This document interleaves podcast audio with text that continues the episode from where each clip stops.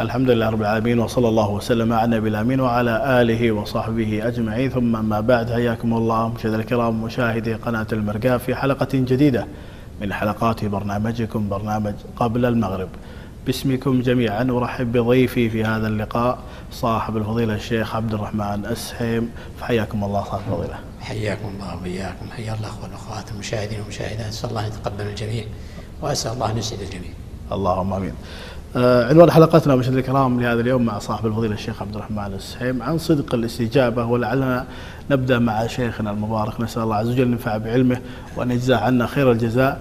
آه، شيخنا قول الله عز وجل يا أيها الذين آمنوا استجيبوا لله وللرسول إذا دعاكم لما يحييكم. كيف تكون هذه الاستجابة؟ الحمد لله والصلاة والسلام على رسول الله وعلى آله وصحبه ومن والاه. نسأل الله أن يجعلنا من المستجيبين لله ولرسوله. نسأل الله أن يجعلنا من الذين يحييهم الله عز وجل حياة طيبة. هذه هي الحياة الطيبة الحياة الطيبة في الاستجابة. استجيبوا لله وللرسول إذا دعاكم لما يحييكم. لذلك ابن القيم رحمه الله يقول المستجيب لله وللرسول عليه الصلاة والسلام حي والذي لم يستجب ميت. واستدل رحمه الله بقول الله عز وجل بقول النبي عليه الصلاة والسلام مثل البيت الذي يقرأ فيه القرآن. والذي لا يقرأ فيه القرآن مثل الحي والميت. يعني بيت يقرأ فيه القرآن هذا فيه حياة. وبيت لا يقرأ فيه القرآن بيت ميت. مثل مثل الميت. وقد قال الله عز وجل أو من كان ميتا فأحييناه. هذه الحياة ليست حياة بعد الموت الحياة حياة الجسد وإنما هي حياة القلب. وجعلنا له نورا. نعم نعم. أو من كان ميتا فأحييناه. وجعلنا له نورا يمشي به في الناس. كمن مثله في الظلمات. ليس بخارج منها. فالاستجابة لله عز وجل ولرسوله عليه الصلاة والسلام حياة. الاستجابة لله عز وجل ولرسوله صلى الله عليه وسلم نور. وعدم الاستجابة موت. وعدم الاستجابة ظلام. بل هي ظلمات بعضها فوق بعض نسأل الله السلامة. بارك الله فيك شيخنا. كيف تكون هذه الاستجابة؟ أنا سمعت هذه الآية. كيف تكون الاستجابة؟ الاستجابة كما آه، قال النبي عليه الصلاة والسلام إذا أمرتكم بأمر فأتوا منه ما استطعتم. وإذا نهيتكم عن أمر قال ما قال ما استطعتم. من الأمر قال فانتهوا. قال ابن القيم رحمه الله لا عذر لأحد بترك الأمر بترك الاستجابة لله عز وجل ولرسوله صلى الله عليه وسلم. ما في عذر في المخالفة لكن في عذر في الفعل. في عذر في آه، اتيان الأمر. لما قال النبي عليه الصلاة والسلام الحديث في الصحيحين الحديث الذي ذكرت قبل قليل إذا أمرتكم بأمر فأتوا منه ما استطعتم. لأن الأوامر آه، كثيرة يعني خاصة فيما يتعلق بالنوافل. تجد أن هذا فتح له مثلا في باب الصلاة هذا فتح له في القرآن هذا فتح له في الصدقة هذا فتح له في تعليم الناس. فالأبواب كثيرة. ولذلك تعددت أبواب الجنة. والنبي عليه الصلاة والسلام ما أخبر عن أبواب الجنة الثمانية قال يا رسول الله أو قال أبو بكر يعني ما على من دعي من تلك الأبواب من ضرورة يعني ما عليه خطر. لكن هل يدعى أحد من تلك الأبواب؟ جميعا. فقال النبي عليه الصلاة والسلام نعم وأرجو أن تكون منهم. يقول لأبي بكر رضي الله عنه. وهذه تزكية من النبي عليه الصلاة والسلام لأفضل الناس بعد المرسلين وهو أبو بكر رضي الله عنه. فلما قال النبي عليه الصلاة والسلام إذا أمرتكم بأمر فأتوا منه ما استطعتم لأن أبواب الخير كثيرة ولأن الإنسان إنما يفعل الطاعات بحسب قدرته. ولذلك قال النبي عليه الصلاة والسلام لعمران بن حصين كما في صحيح البخاري آه، صلي قائما فإن لم تستطع فقاعدا فإن لم تستطع فعلى جنب. لكن في النواهي ليس هناك ما استطعتم ليس هناك عذر. انتهاء مباشر. انتهاء مباشر. فإذا جاء الأمر من أمر الله عز وجل ومن أمر رسوله عليه الصلاة والسلام كان الصحابة رضي الله عنهم لا يرون أن لهم خيار. لا يرون لهم خيار في المخالفة لا يرون لهم خيار في ارتكاب النهي. بل يستجيبون لله عز وجل ولرسوله صلى الله عليه وسلم استجابة صادقة كاملة. الله أكبر. بارك الله فيك شيخنا فالله بعلمك. شيخنا حديث النبي عليه الصلاة والسلام إذا أمرتكم بأمر فأتوا. منه ما استطعتم. لو نعيش هذا الكلام مع النبي عليه الصلاة والسلام كيف كانت ردة فعل الصحابة رضوان الله عليهم؟ كيف كانت استجابتهم؟ استجابة الصحابة رضي الله عنهم ضربوا أروع الأمثلة والأمثلة من حياة الصحابة رضي الله عنهم في الاستجابة لله عز وجل ورسوله صلى الله عليه وسلم كثيرة.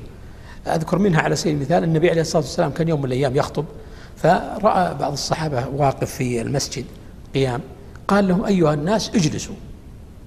ابن مسعود رضي الله عنه كان في الشمس يمشي فجلس في مكانه.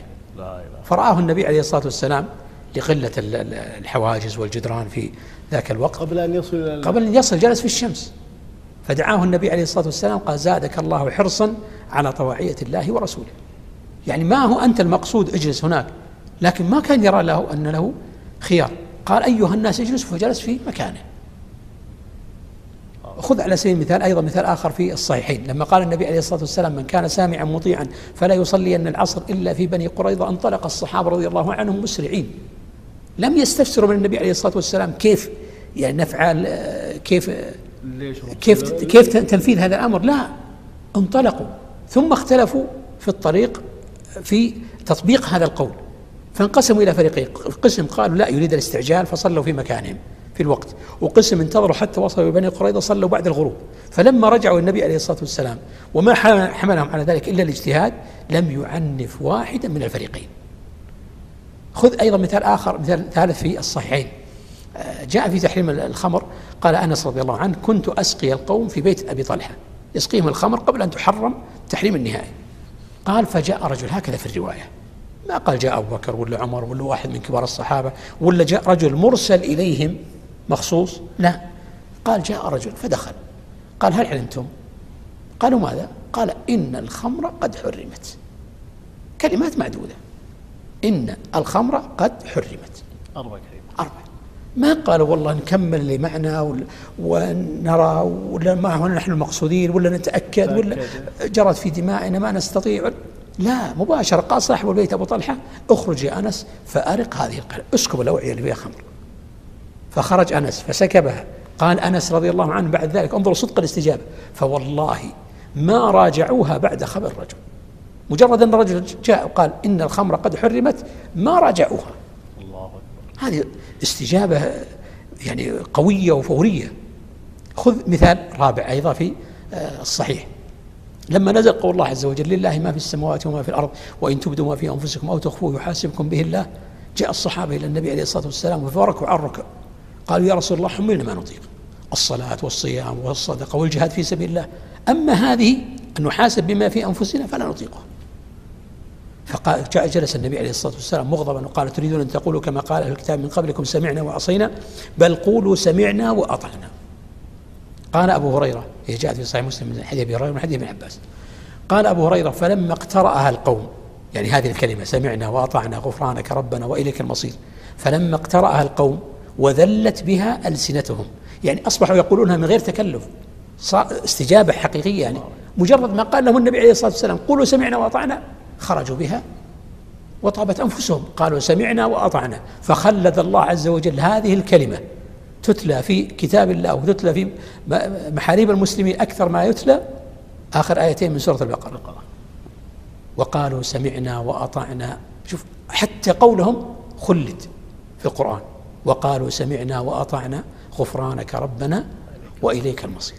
يعني هذه الكلمات التي نطقوا بها استجابة لله عز وجل ولرسوله صلى الله عليه وسلم بصدق استجابة خلدت في القرآن بل هي ربما تكون أكثر مما أكثر ما يتلى في محاريب المسلمين. الله أكبر. نعم. طيب شيخ قد يسأل سائل يعني سمع هذه القصص من الصحابة رضي الله عنهم ونسأل الله عز وجل يجمعنا بهم في جنات النعيم مع النبي عليه الصلاة والسلام والنبيين والصديقين والشهداء. قد يسأل آه، كيف وصلوا إلى هذه المرحلة من الاستجابة؟ كيف أصل أنا أيها العبد الضعيف إلى هذه المرحلة من الاستجابة الفورية لأوامر الله واجتناب نواهيه مباشرة؟ أولا أن يعلم الإنسان أن الخير كل الخير في طاعة الله وطاعة رسوله صلى الله عليه وسلم. أن يعلم الثانية أن يعلم أنه لا خيار له. أنه عبد لا خيار له. عبد يمتثل عبد يسمع عبد يطيع. هذا هو حل العبد. وإذا قال الله عز وجل إن كل ما في السماوات والأرض إلا آتي الرحمن عبدا ليس فقط المؤمن بل الجميع سيأتون يوم القيامة عبيد خاضعين. لكن فرق بين العبد الممتثل وبين العبد الآبق. فإذا علم الإنسان أنه عبد لله عز وجل علم أنه ليس له خيار. علم أنه ليس له إلا أن يقول كما قال الصحابة رضي الله عنهم سمعنا وأطعنا. ويكون هذا بتعويد النفس. على الاستجابة لله عز وجل ولرسوله صلى الله عليه وسلم أن, أن يعلم أن العبد أن آه، العبد أو الأمة يعني يعلم الرجل أو المرأة يعلم أنه بهذه الاستجابة هو يحيي نفسه كما بدأنا في الحلقة وبدأت في الحلقة في الآية في آية سورة الأنفال استجيبوا يا أيها الذين آمنوا وهذه يا أيها الذين آمنوا يقول عنها ابن مسعود إذا سمعتها فأرع لها سمعك فإما خير يأمر به وإلا شر ينهى عنه. يا أيها الذين آمنوا استجيبوا لله والرسول وللرسول إذا دعاكم لما يحييكم. يعلم الإنسان أنه لا حياة له حياة حقيقية حياة آه، كاملة حياة هانئة إلا بالاستجابة لله عز وجل ولرسوله صلى الله عليه وسلم. وأعيد الحديث الذي ذكرته من قبل في الحلقة السابقة وهو قول النبي عليه الصلاة والسلام إنما العلم بالتعلم وإنما الحلم بالتحلم فيكون هذا بتعويذ النفس. يعود الإنسان نفسه مرة بعد مرة كلما يعني سمع الأمر من أمر الله عز وجل من أمر رسوله صلى الله عليه وسلم أن يعود نفسه أن يقول سمعنا وأطعنا. يعود نفسه أنه لا خيار له في هذا. لا خيار له في المخالفة. ولذلك الناس اليوم أو كثير من الناس اليوم لما تأتي الأنظمة ويكون فيها عقوبة صارمة ويكون فيها مثلا غرامة عالية تجد أنهم لا يخالفون الأمر. لماذا؟ خوفا من العقوبة. نحن في آه، شرعنا ليس فقط خوفا من العقوبة لا بل رجاء الفوز. الله أكبر. قبل أن نخاف من العقوبة نرجو ما عند الله عز وجل. الله أكبر. بارك الله فيك صاحب فضيلة شيخنا هل بكثرة المعاصي واستمراء المعاصي من سماع محرم أو مشاهد محرم خاصة يا شيخ مع وسائل التواصل الاجتماعي قد يدخل على بعض المواقع وتعرض له صورة محرمة أو يعرض له شيء محرم؟ هل مثل هذه الأمور إذا استمرأها الإنسان وأطال النظر فيها أو صارت عادة له هل تقوم بالإنقاص من سرعة استجابته لأوامر الله؟ لا شك أنها يعني تنقص من استجابته. وقد ذكر العلماء ذكر من, من ذكر ذلك ابن الجوزي رحمه الله أن رجلا يقال له ابن الجلاء. نظر إلى صبي نصراني حسن الصورة وأطال النظر إليه. فقال له شيخه ماذا تنظر؟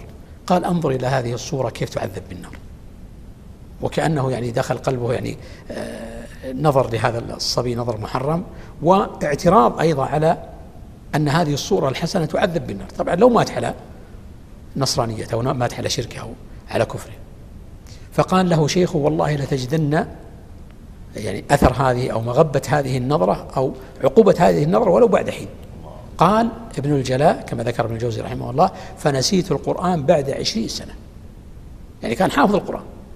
لكن بهذه النظرة نظرة واحدة. وإذا كان يعني كما يقال إذا كان الله عز وجل أخرج آدم من الجنة إلى الدنيا بذنب واحد. فماذا يعني يقول الإنسان؟ إذا كان الصحابة رضي الله عنهم أصابهم ما أصابهم ومعهم رسول الله صلى الله عليه وسلم في أحد. أولما أصابتكم مصيبة قد أصبتم مثلها قلتم أن هذا قل هو من عندي أنفسكم. إذا كان الصحابة رضي الله عنهم ومعهم رسول الله عليه الصلاة والسلام أحب الخلق إلى الله أفضل الخلق عند الله. أصابهم ما أصابهم في مخالفة واحدة ولم يكن بقصد المخالفة بل باجتهاد أنه يعني خلاص الآن انتهت الواقعة ولم يبقى إلا الغنيمة. ولكن فيها مخالفة. يعني, لي لي يعني لا لم يفعلوا هذا بقصد المعصية. اليوم تجد كثير من الناس يفعل الفعل بقصد المعصية بقصد المخالفة. وتجد أن عنده أفعال كثيرة. ولذلك ابن سيرين رحمه الله آه، لما آه، سجن وركبه الدين فسجن أو تحمل دينا فسجن فقال إني لا أعلم بالذنب الذي أصبت به. قالوا ما هو؟ قال عيرت رجلا بالفقر قبل أربعين سنة. فأصبت بهذا يعني دارت الدنيا فوقعت في الفقر وسجنت لما سمع أبو سليمان الدراني رحمه الله هذا الكلام قال رحمهم الله قلت ذنوبهم فعلموا من أين يؤتون. يعني ابن أبو سليمان الدراني يتكلم عن ابن سيرين أنه عرف من من أين أتي. من وين دخلت عليه المصيبة؟ من وين يعني يعني ما الذي تسبب في سجنه؟ قال قلت ذنوبهم فعرف فعلموا من أين يؤتون وكثرت ذنوبنا. هذا الذي يقوله أبو سليمان الدراني من الصالحين. قال وكثرت ذنوبنا فلا نعلم من أين نؤتى.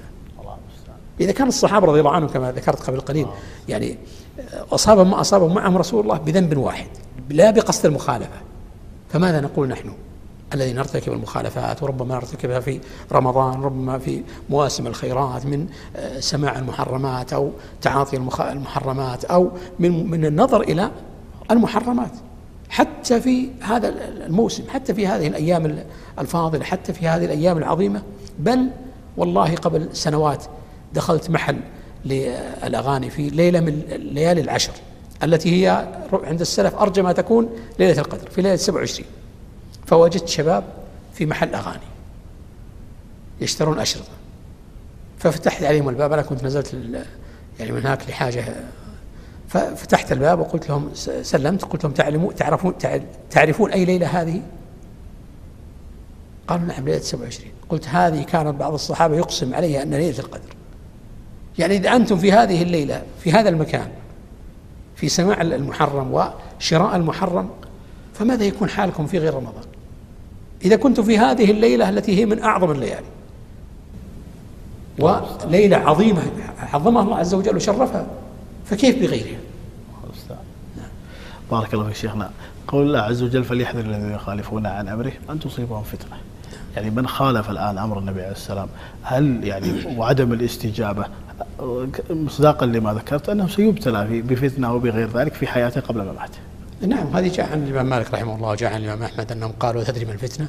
الفتنة الشرك لعله إذا رد بعض قول النبي عليه الصلاة والسلام أن يقع في قلب شيء من الزيغ فيهلك وقد ذكروا في كتب التاريخ أن رجلا من أشراف العرب يقال له جبل بن الأيهم وكان نصرانيا فأسلم ثم جاء يحج في زمن عمر رضي الله عنه. فهذا الرجل وطئ إزاره رجل من الأعراب الرجل هذا يرى أن له مكانة وأنه من أشراف العرب ويعني يرى أنه أمير ويرى. فالتفت على هذا الأعرابي فلطمه فذهب هذا الأعرابي يشكوه إلى عمر رضي الله عنه. فدعا عمر جبله وقال له إما أن يعني ترضي الرجل وإما القصاص. فقال جبل بن الأيام كنت أرجو أن أكون في الإسلام أعز مني في الجاهلية. فقال له عمر أما أن ترضي الرجل وإلا القصاص. أنت وإياه سواء في دين الله عز وجل. فقال امهلني حتى أنظر. فلما كان من الليل أخذ من معه من الأصحاب والحاشية والأهل وسار إلى الشام ورجع وتنصر ودخل في النصر رجع النصرانية ودخل في الشام في حماية ملوك النصارى. ثم بعد ذلك كان يتمنى أن يرجع إلى الإسلام فما يستطيع. ولذلك جاء في الآية التي ذكرنا في أول الكلام استجيبوا لله والرسول الذي دعاكم لما يحييكم. قال واعلموا أن الله يحول بين المرء وقلبه. أنت اليوم تجد الاستجابة تستطيع أن تستجيب لله عز وجل ولرسوله صلى الله عليه وسلم غدا قد لا تجدها. قد تحاول بها غدا لكن ما تستطيع. يحال بينك وبينه. واعلموا أن الله يحول بين المرء وقلبه وأنه إليه تحشرون. ثم عقبها بآية عظيمة واتقوا فتنة لا تصيبن الذين ظلموا منكم خاصة. ما يدل على أن عدم الاستجابة لله عز وجل ولرسوله صلى الله عليه وسلم سبب في العقوبة في نزول العقوبة. بارك الله فيك شيخنا. شيخنا في رمضان نرى الاستجابة يعني لم يكن جميع الناس يستجيبون لله عز وجل من هم على الإسلام وعلى الإيمان نسأل الله يثبتنا وإياهم يستجيب في نهار رمضان.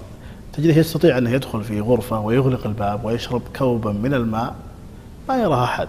لكنه يقول استجابة لله أنه صائم هذا اليوم وخوفا من الله وتحقيقا للتقوى أنه لا يشرب هذا الكأس مع العلم أنه لا يرى أحد لكن ما إن يفطر ويأتي بعد المغرب تجده ينغمس في مشاهدة المحرمات وسماع المحرمات وهم قلة إن شاء الله لا نعمم وهم قلة.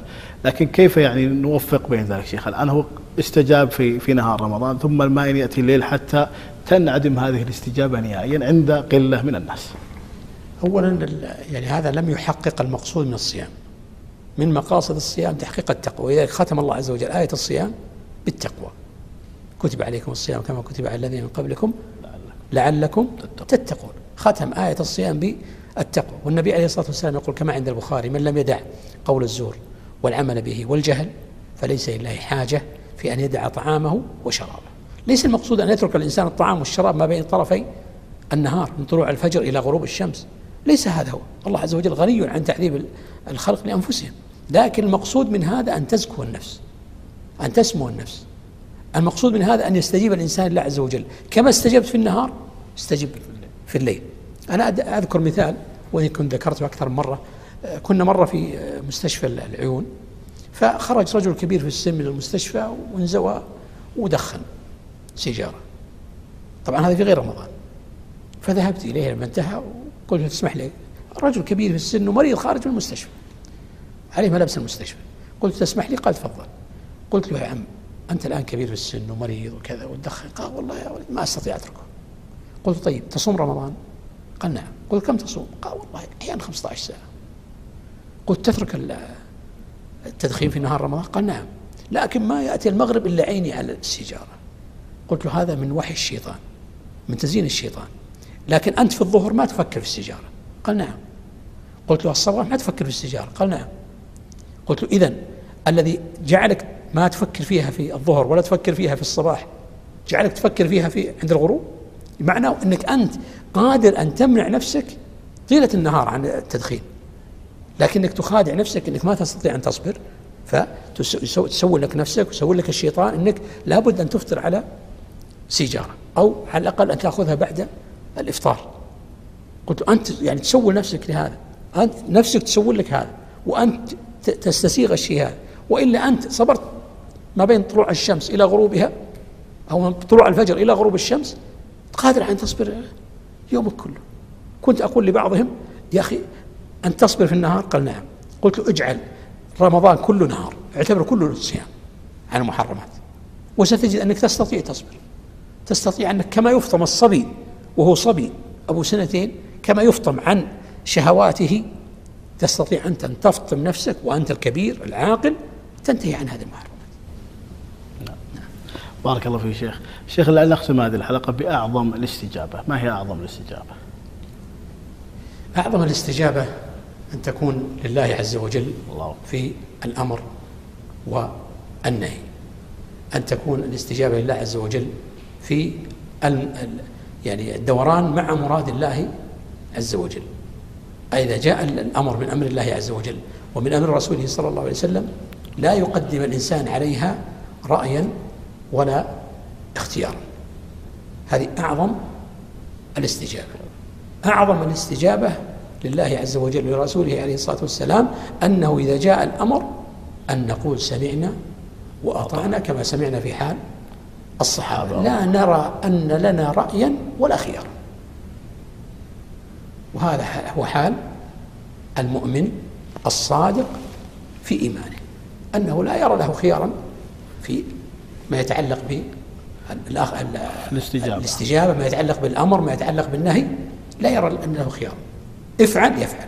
انتهي ينتهي هذا هو حال المؤمن. وخير ما يعينه رمضان. خير, خير ما يعين رمضان لأن رمضان تصفد فيه مرض الشياطين ويجد الإنسان فيه على الخير أعوانا آه. قد لا يجدها في غير رمضان. نعم صدقت. بارك الله فيك صاحب فضيلة ونفع الله بكم. آمين. شكر الله لك. مشاهدينا الكرام ها نحن وياكم وصلنا إلى نهاية هذه الحلقة من حلقات برنامجكم برنامج قبل المغرب والتي كان عنوانها الاستجابة لله عز وجل. نسأل الله عز وجل أن يجزي شيخنا الشيخ عبد الرحمن السيم على ما قال فقد أجاد وأفاد في هذا العنوان ونسأله سبحانه يجعلنا مما يستمع القول فيتبع احسنه إلى لقاء آخر من لقاءات هذا البرنامج قبل المغرب. أترككم في حفظ الله تعالى ورعايته. والسلام عليكم ورحمة الله وبركاته.